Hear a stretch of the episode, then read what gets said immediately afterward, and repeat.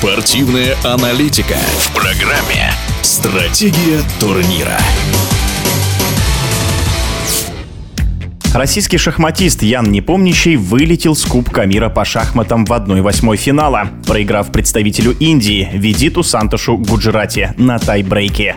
Чего не хватило российскому гроссмейстеру? Мнение заслуженного тренера России, старшего тренера сборных команд Москвы Александра Злачевского.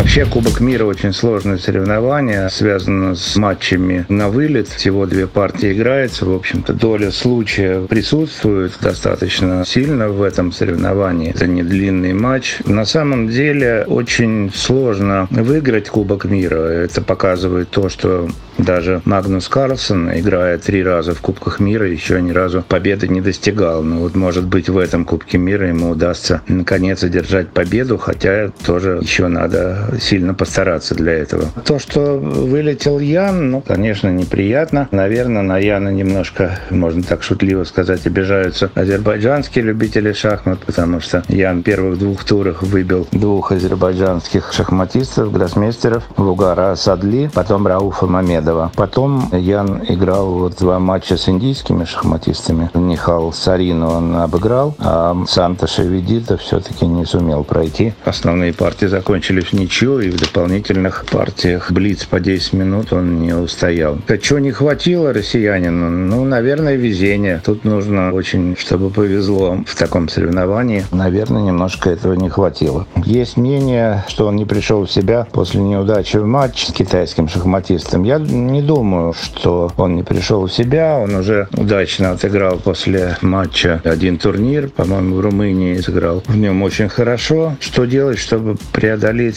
свой кризис. Ну, не сдаваться, играть дальше, идти к своей цели. Я думаю, что он близок к самому большому успеху в своей жизни, но все время чего-то немножко не хватает. Это был комментарий международного гроссмейстера, заслуженного тренера России, старшего тренера сборных команд Москвы Александра Злачевского. Стратегия турнира.